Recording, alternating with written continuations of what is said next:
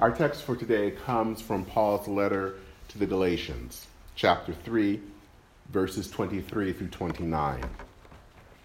Before faith came, we were guarded under the law, locked up until faith that was coming would be revealed, so that the law became our custodian until Christ, so that we might be made righteous by faith. But now that faith has come, we are no longer under a custodian. You are all God's children through faith in Christ Jesus. All of you who are baptized into Christ have clothed yourselves with Christ. There is neither Jew nor Greek, there is neither slave nor free, nor there is male or female, for you are all one in Christ Jesus. Now, if you belong to Christ, then indeed you are Abraham's descendants, heirs according to the promise. This is the word of God for all the people of God. Thanks be to God. Amen. Juneteenth is now a thing. If you are not aware of what Juneteenth is, need to give you a quick rundown. In 1863, in the middle of the Civil War, President Lincoln wrote what has been called what, it, it, what became the Emancipation Proclamation, which freed all the slaves in the South. Now, of course, this was written during a war, and especially in many places, it didn't get to where it was in time. And in this case, it kept from reaching slaves in southern Texas, along the Texan, Texas coast. In fact, they didn't get it until June 19th, 1865, so a full two years later. When they heard that, there was a great celebration. And you can imagine if you are a slave and for generations you have been deemed of a lowly status, and then you hear someone say a few words, and the status of being a slave is gone, and the distinction between slave and master no longer existed. Now, there is actually a movement going on to make Juneteenth a national holiday. Because, of course, it is about something that is important in American life the end of the terrible institution of slavery in America. Independence Day, July 4th, is the day that we are here and, and know of the ideas of freedom and equality, and those are important. Juneteenth is in some ways putting those ideas into practice. Now, for the next few weeks, we will be in the book of Galatians. Paul wrote this to a church or churches in a region called Galatia, which would be found today in modern day Turkey. One of the hallmarks of Galatia that we will factor into today's passage and probably into passages in the coming weeks is that it was basically a colony of Rome.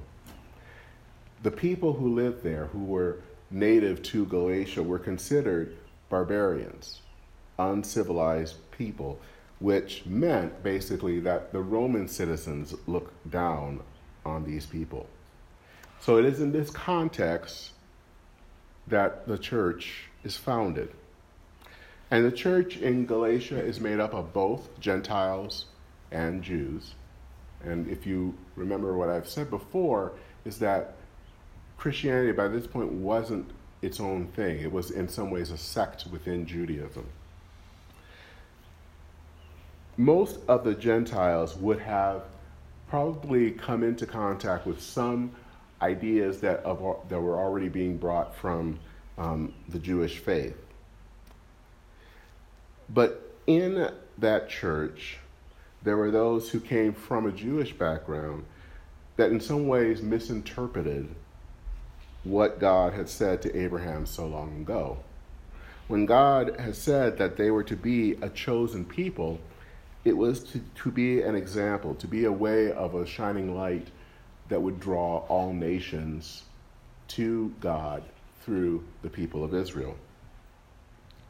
But the Jews, especially uh, belonging to this church in Galatia, saw that more as a special, uh, special status. It meant that they were special, more exceptional than the others. And they started to tell the Gentiles in that congregation that if they really, really wanted to be Christians, they needed to be more like them.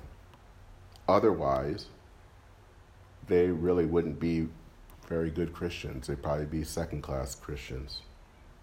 So Paul has is writing this book to the church in Galatia to kind of set the record straight, to understand what, it, what does this mean? What does it mean about Abraham and, and about the covenant and all of that? How does that deal with the church now? In today's text, in the third chapter of Galatians, Paul talks about the law.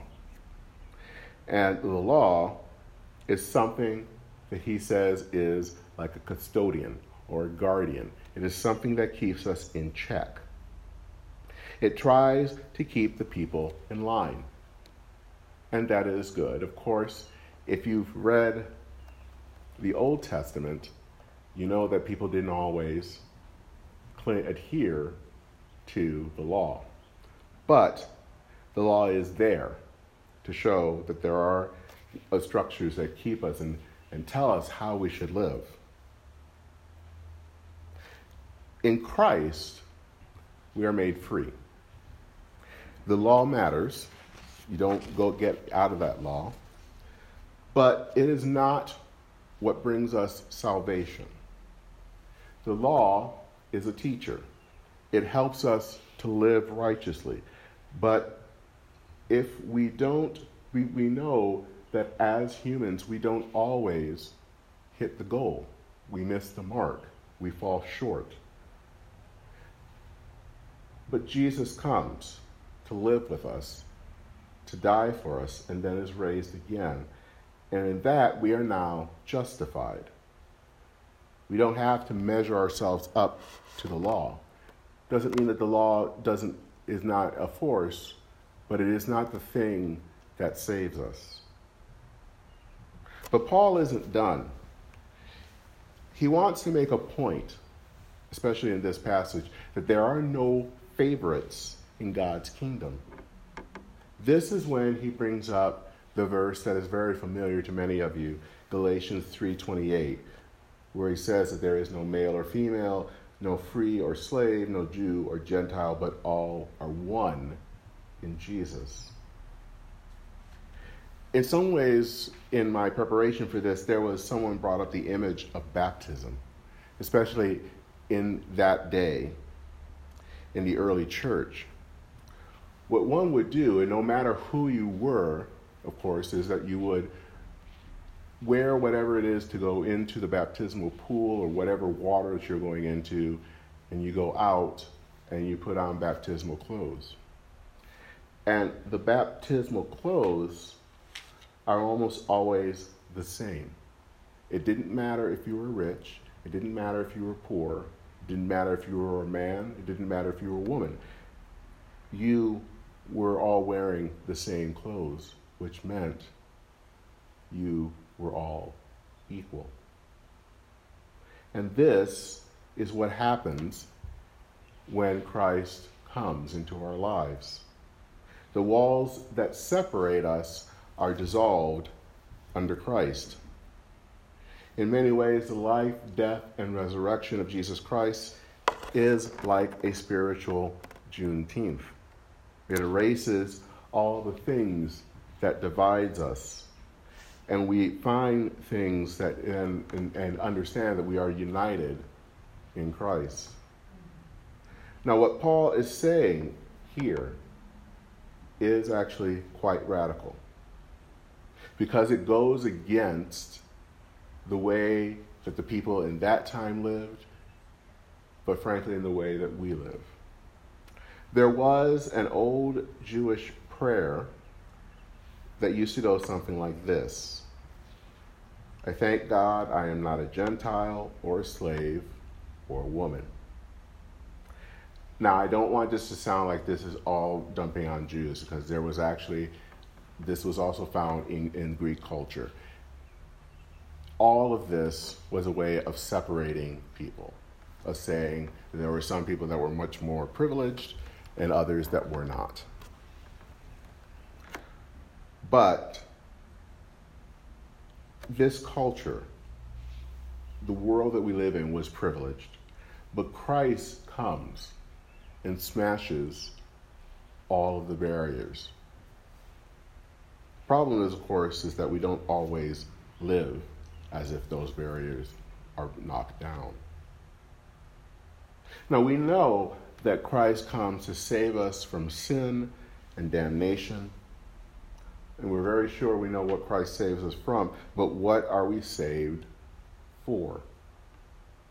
Paul is basically saying in this passage that we are saved to live as if there are no barriers, that there are no favorites in the kingdom of God.